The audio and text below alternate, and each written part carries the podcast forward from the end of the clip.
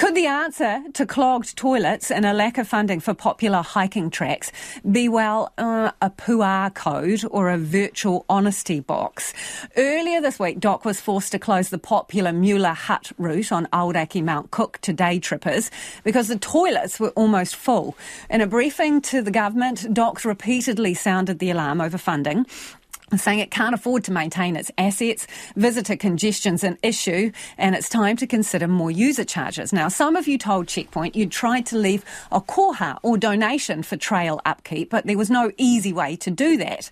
But a local business could have the solution. EZE director Wayne Campbell joins us now. Kia ora, Wayne. Hi, Lisa. What have you got that could oh. help?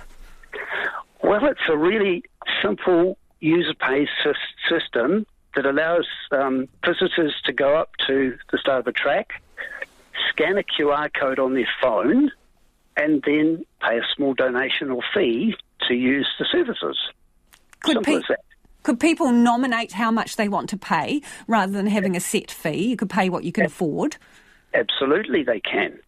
And it, it could even operate for um, like visitor buses and visitor vans where the driver could go in and select the number of passengers that he's got on board to pay for their access into the park. So it so is. It, it is in essence like a virtual honesty box. It is, yes. It's not like the old clunker honest, honesty box that you know sometimes gets ripped off.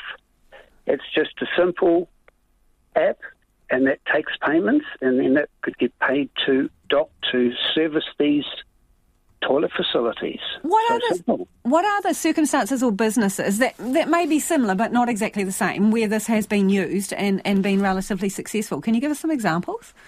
Absolutely. So if you're a visitor to a local golf club but you're not a member of that golf club, you can just go to the golf club and scan the QR code at the, at the club, pay for your round of golf, and off you go.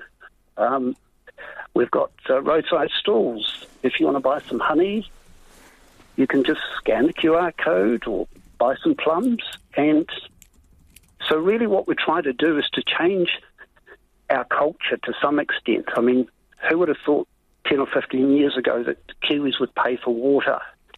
We think there's a need for a culture change here, and um, we, we can make that happen. This is based on using your phone, right? So that relies on cell coverage. And I suppose that one question mark is that a lot of these places that people are going to are remote. Well, yes, you've got you, you've raised an excellent point there, and and I suppose what we're doing is we're really thinking about what's going to happen in the future with with Spark and One New Zealand, who are, you know planning the satellite coverage, and so at Mount Cook, where this particular problem is at the moment, we have coverage. But obviously, if we're talking about taking the service to farm owners and other property owners who want to charge for fishermen or mountain bikers to come onto their land, then we may be a little bit restricted at this stage, but in the not too distant future, we'll have that covered as well. Wayne, how so, costly is this? Because you've got to think about, you know, what, what you're paying out um, for what kind of return. So is it pricey? Can you give us a bit of an idea?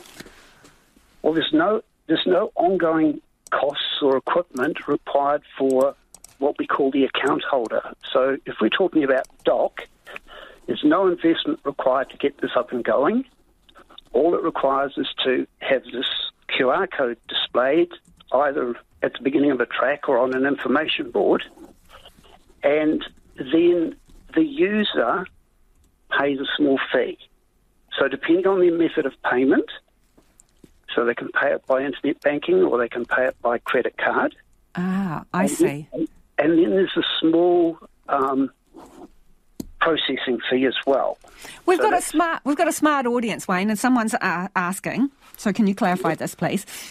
Whether it is possible to take a picture of a QR code if you find yourself in a situation where you don't have coverage, and then right. could you scan that later and make a payment from the picture? Ab- Would it work? Absolutely, absolutely you could.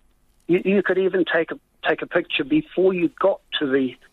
Uh, in fact, some like the, some of these golfers, people in the office will take a picture of their of that, um, or, or log it. You can log into a website as well to get access to this so for example, we've got a trail up in Taihape, and the chartered accountant there saw saw the benefits of the the golf club using our service, and he said, "We've we've got a trail in, in Taihape that we're trying to get off get off the ground. Can we um, can we use it in, in that situation?" So Interesting. You can rely on a chartered accountant to work out how to bring in some money. Thank you for your time, Wayne. Really appreciate it. That is Wayne Campbell, who is the director of EZE.